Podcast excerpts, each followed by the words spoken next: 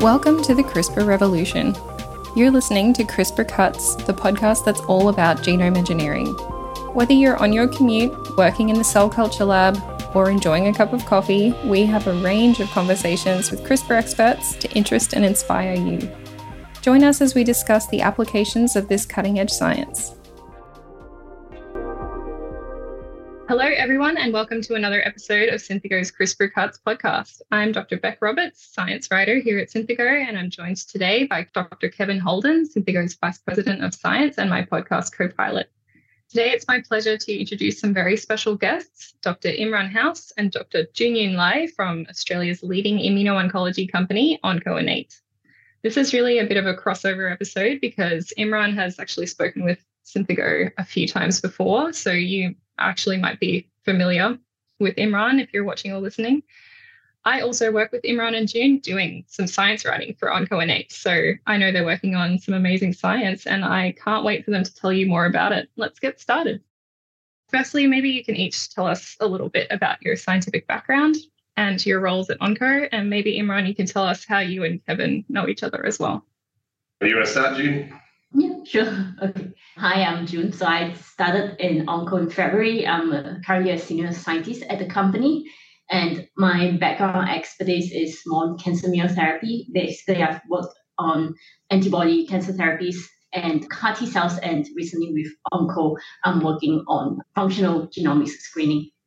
Excellent. I'm also a senior scientist here at Onco and similar background in June in working CAR T cell therapy, but also focusing more specifically understanding cytotoxic lymphocytes, so cells that are important in killing and eliminating virally infected cells and also cancerous cells. Bumped into Kevin many years ago in 2017. It feels like a lifetime ago when working on a lab that was focused on understanding primary immune deficiencies. And it was pretty early days there for editing of, immune cells. And Synthigo was this new exciting company that I hadn't heard about. And, and Kevin was instrumental in helping us edit some of those really early cells and providing us the reagents to do that. And so yeah, Synthigo was a huge part of my development in the, in the career at that stage. Yeah. And it's been great.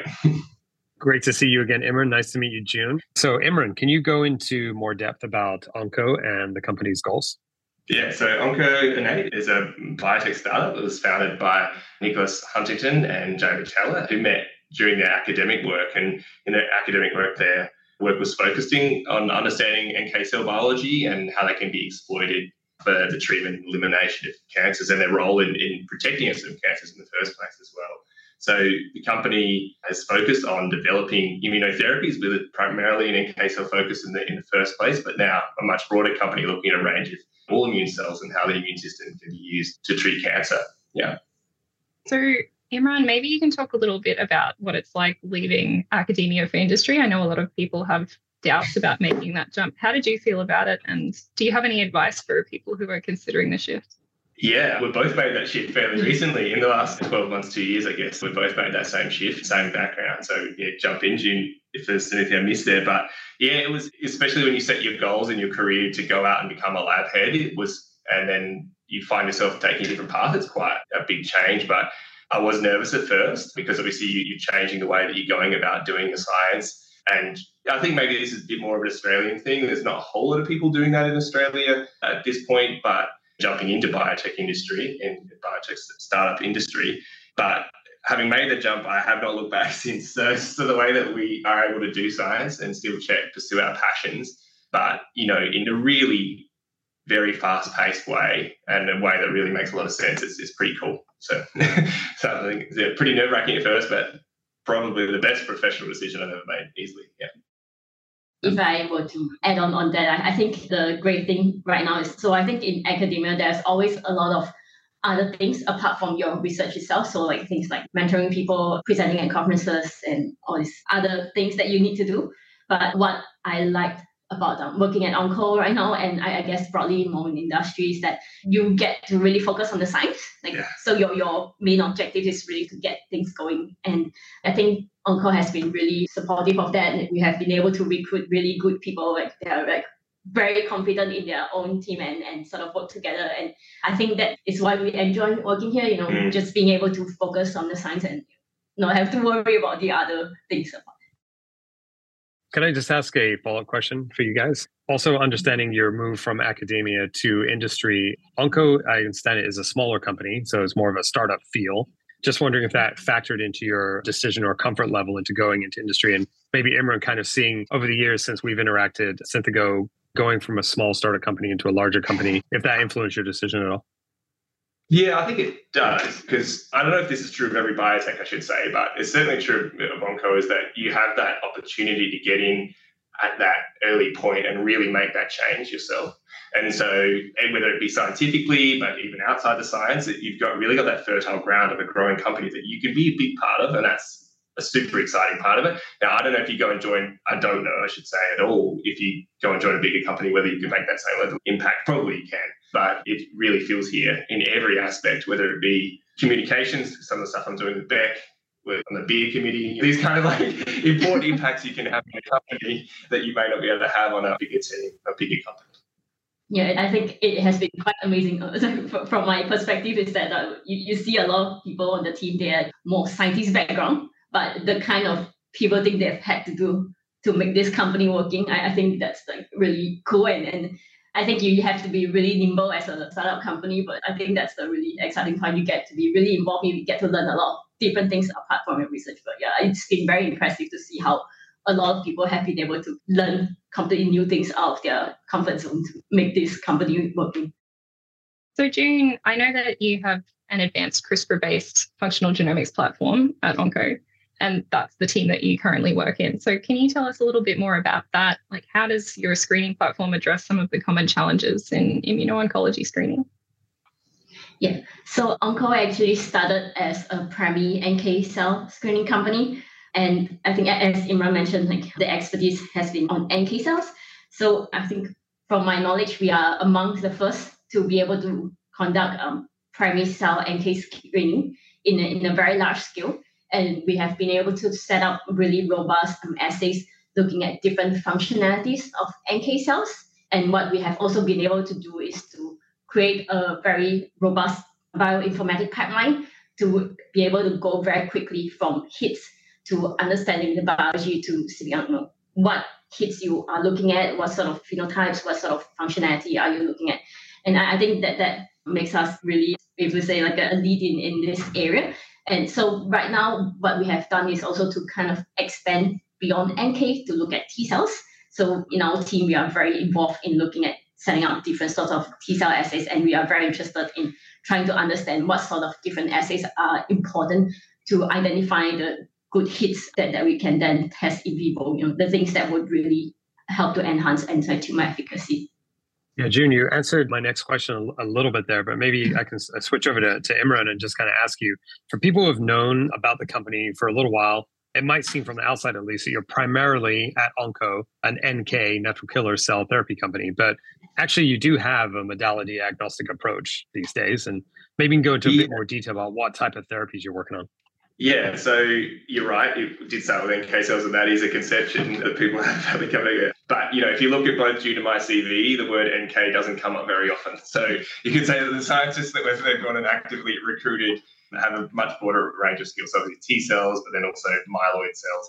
Really, every immune cell has a role to play in treating cancer and defending us from cancer. So it makes sense to have fingers in all of those pies. But yeah, so we, as June touched on, T cells is a, is a big focus.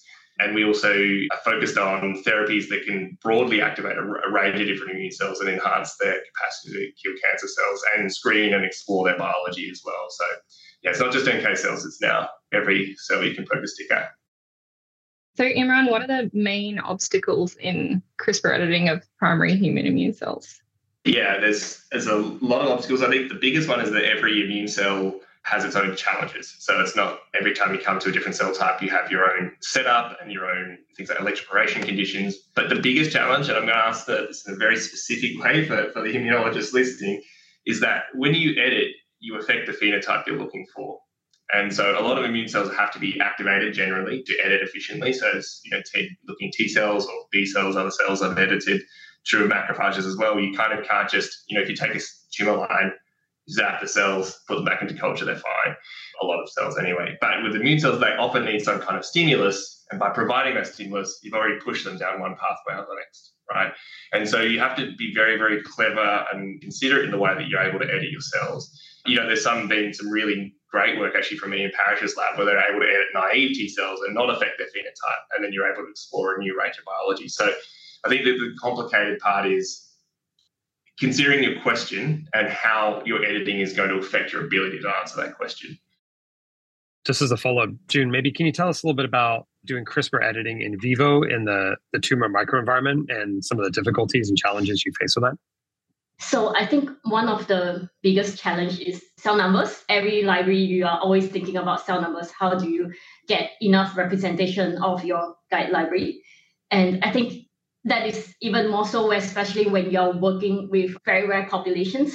When you talk about immune cells, sometimes they are not the, if you look into a tumor, they are not the predominant cell, you know, it's the tumor that's like the predominant cell. So that is one challenge itself. And I think another issue is that often we would have to use things like the Cas9 mouse, which we know that Cas9 it is really immunogenic and you know it can kind of skew your results in a way. But what we have been able to do so like in our previous um, academic setting, and it's actually recently published by, by Imran as the first author and corresponding yeah, um, that um, we, we have been able to perform editing using electroporation RNP Cas9s. And so what we've done that with bone marrow cells, so we've been able to elegantly show, okay, if you knock out certain genes in the bone marrow and use the combination with different types of transgenic mice, you can specifically knock out certain genes in your immune cell population of interest. So I, I think that's pretty cool. With, yeah. It's a neat way of doing it. yeah. So while we're on the topic of CRISPR, can you tell us about the importance of CRISPR in this field of research, like both to OncoInnate and then to the immuno-oncology field more broadly? Like, would this kind of unbiased target selection even be possible without a gene editing tool like CRISPR? No, not as quickly as you can now. Like as in, definitely not. I think the impacts of CRISPR in the you know the whole scientific world has been enormous. But in oncoimmunology, it's from a research perspective, like the work that you're kind of doing, enormous. The way that you're able to knock out and define the roles of genes very rapidly is is huge. But then also, you know, I think probably the biggest impact it's going to have is maybe in the CAR T cell therapy space and, and you know adoptive cell therapy space, whether you're able to delete genes that can negatively regulate T cell function or anti cancer function. So you can super boost the, uh, some of these edits, as some of these cells to kill cancer cells. So I think that's probably in our work and more broadly in the field the biggest application of CRISPR. Yeah, so I think like in terms of biology, like like Imran mentioned, is that like you, you can rapidly knock out genes and ask specific questions. Whereas in the past, if you are interested in a particular gene, you would need to go down that path of generating a transgenic mouse and all those things. So having CRISPR is, is been really useful because you know you can bypass this sort of time frame and, and be able to address your questions very rapidly in a very specific manner. Okay. So I know that you're working on cytokine therapies. That's one of your main areas. So maybe you could fill us all in on the current landscape of cytokine therapies for cancer and how Onco is overcoming some of those obstacles. Yeah, jump in, June, if I miss anything obvious. But yes, the cytokine therapy, cytokines are obviously really potent signals that regulate the immune system, um, the chemical signals that regulate the immune system. And essentially, cytokine therapy works by taking these signals, making them in the lab, and delivering them into a patient with cancer. And in preclinical models, it really is quite extraordinary how if you're selecting the right cytokine, you can have really, really strong anti-tumor function. So cytokines like IL-2, IL-12, super, super strong anti-tumor function when we're delivering these in, in, in animal models. There's a lot of challenges though with these therapies, and and the biggest one probably is toxicity. So these obviously are signals that are meant to be in homeopathic doses within the body, and we take a whole bunch of it and, and dump it under someone's skin and a needle. So there's consequences for that. So there's a few different ways that people have gone about making these therapies more safe, and one of those things is making sure that they are delivered to the tumor effectively. That's one strategy that people have taken. There's simple things you can do, like extending their half life, which has a range of different benefits in that you could potentially deliver lower doses and it stays around in the body for a much longer period of time. And the other thing you can do, and one of the things we're focused on, is you can actually reduce the affinity of a cytokine for its, its cognate receptor. And by doing that, you get immune activation, but it's less potent.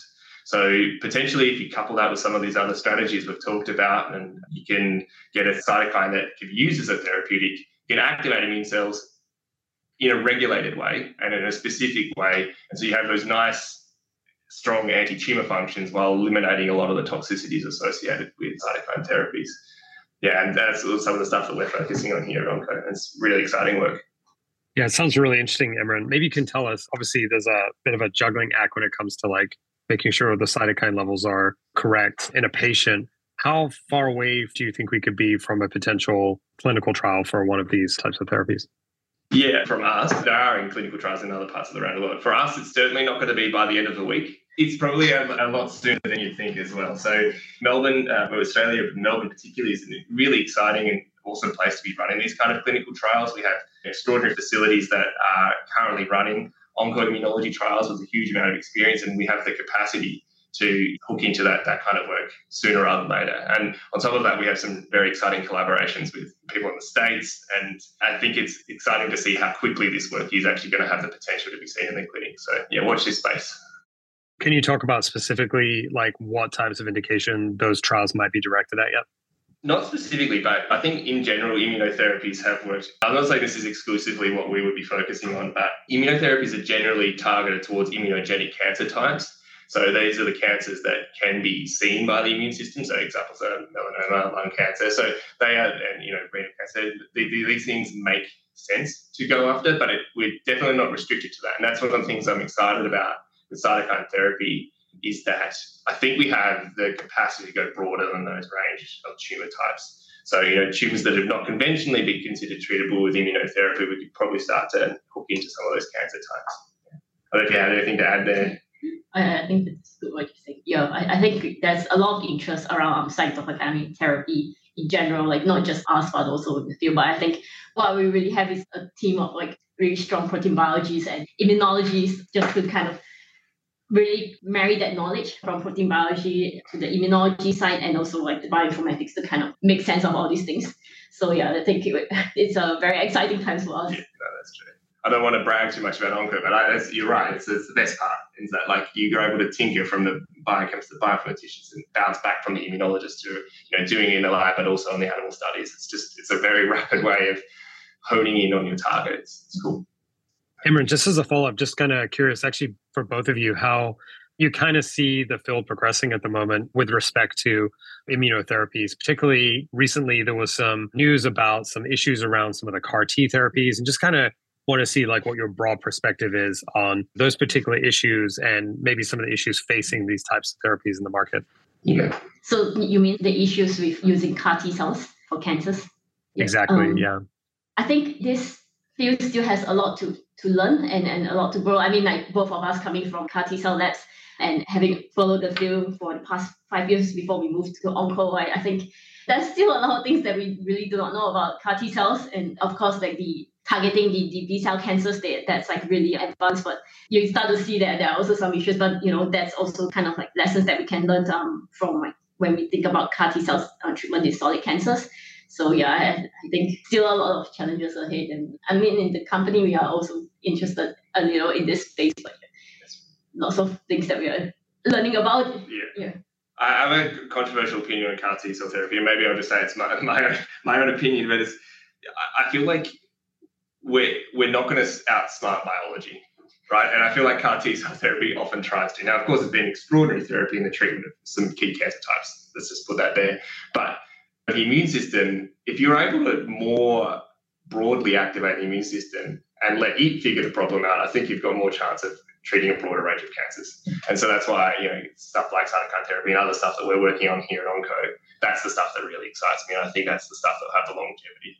You know, like checkpoint blockade is a good example of that. Letting the immune system just taking the brakes off and letting the immune system do its thing is a really extraordinary way of, of treating cancers. So I'm excited in that space the most. So, just on the same sort of topic of other cell therapies for cancer, if you found a target in your screening process and it could affect CAR T cells, for example, how do you decide whether it's better to make the edit in those cells and create a cell therapy or use a small molecule to target that? That's a great question. Yeah. So I think that is definitely one of the things that we're trying to address with our, our functional genomic screening. So not just on the T cells, we are also trying to understand how like certain drugs they impact the tumor cells themselves. And very often you will find small molecules drugs that are affecting tumor cells but also enhancing T cell function. So that's definitely something that we are looking at when we are looking for targets. And I think that information will be critical when you think about whether you want to do more of a CRISPR-based targeting of your T cells versus if you are looking at more like small molecules. That's a very good question. yeah. Cool. And again, like on a related note, I know that cytokines can be, you know, monotherapies, but do you think it's more likely that they will be used in the future as monotherapies or as adjuvants for things like CAR T or chemo or something like that? Yeah, I don't know. I'm excited to find out the answer to that. But yeah, I don't know. I'll let the biology do that work. I think it's entirely possible they could be. From our animal models, they certainly work very well by themselves, but humans are complicated beasts. But yeah. Yeah, I, I think it depends on the cancer types that you you are thinking about targeting. Like certain cancers like cold tumors, perhaps like that maybe you need additional ways to boost the immune system. I think there's also interest on not just like uh, other people, but also us in thinking about you know ways that we can kind of make perhaps sensitize inner cells a bit more to hmm. cytokine therapy, and know, I think that's probably like one of the ways when you think about combination. So I think both ways. Like it really depends on how like the biology, how it goes, you know, and then think about what is the rational way of approaching it. I know we've spent a lot of time talking about like cancer-based therapeutics and then clearly here cytokine type therapies and kind of on a basic biology level when we think about cytokines it's like communication cell to cell communication any thoughts about where maybe you could take a platform like the one you've developed next in other types of biotherapeutic areas for onco that's a great question I, you know i think anything that the immune system is involved in there's an application here for that and so yeah, autoimmunity is the first one that comes to mind. Obviously, cytokines you know, play a critical role in driving disease in those cases. So if you're smart about which cytokines you use and the way you target them, you could definitely play a huge role in a range of different immune regulated dis- disorders. Yeah. Well, that's really interesting to hear, and I'm sure we'll be excited to see how that goes if you turn your hand to other therapies as well. So, just as we wrap up, we always like to ask our guests a less career oriented question, like something fun about themselves. So, when you're both not trying to cure cancer, what do you get up to in your spare time if you have any? June, I know that you like to cook. I do, yeah. so like cooking and baking, yeah. I on this like I don't know, that's like one of my main jobs is like to try to be a good mom. I guess like, yeah. It, it's I think it's, it's quite challenging. A lot of things to learn. Um, a lot of challenges at different phases. So I have a 20 months um old daughter. Yeah, and I think also it's been like quite tough because like we don't really have family help here. So my husband and I it's just us. Yeah, I, I think it's really learning. But but I mean I, I don't regret any part of it. And I think one of the things that I really appreciate about Onco is that I guess because the company has a lot of other young parents with young kids as well, there's a bit of understanding and empathy when you need to be more of a parent. You know? So I, I really appreciate it. Yeah. And I've been just spending most of my free time renovating my home. So been being at home for about March. And I think since then I've been able to take maybe $200,000 off the value of the home. So it's been a really successful year. So yeah, it's, wow. going well. Yeah. Remind me not well. to hire you when I need someone to do renovations yeah. at my place. yeah. okay, great. So before we go, maybe Imran and June, did you want to direct people to your social handles or to the website so that people can see more of what you're doing? Yeah, well, we've got a new fancy website for the company, which is uh, pretty cool. So you can come and see, read a lot about all the different work that we've got going on. There's quite a lot of detail there now. So it's just onco-innate, onco with a K, oncoinnate.com. And just, yeah, I'll have a look at all that. It's pretty cool stuff. And I guess you can also find us on Twitter. Yeah, Twitter. Yeah. It's X now. Oh, sorry, it's X, yeah. yeah, so my handle is um, Junior Knight. Mm. And... Yeah, mine's just Imran House. So you can find us on Twitter. Yeah. Thanks. Yeah. Thank you both so much for coming on the podcast. It's been a really great chat. It's nice to hear about the use of CRISPR in immuno-oncology because we don't get to cover that a lot. And also to get an Australian perspective on cytokine therapies and other novel approaches to cancer treatment. Good luck with all your research, and I'm sure we'll be seeing great things from OncoInnate in the future. And thanks as well to everyone watching and listening who supports the CRISPR Cuts podcast. We hope you enjoyed this episode.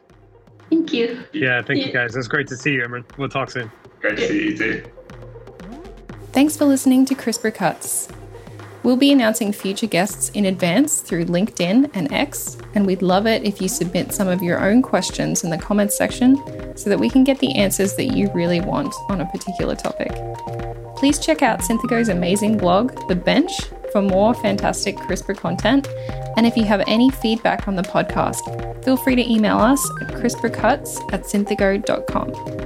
CRISPR Cuts is a scientific podcast by Synthigo, produced by Kevin Holden, me, Beck Roberts, and Mike Molnar. Our cover art is by Jeff Merritt. Thanks for listening, and we'll catch you on the next episode.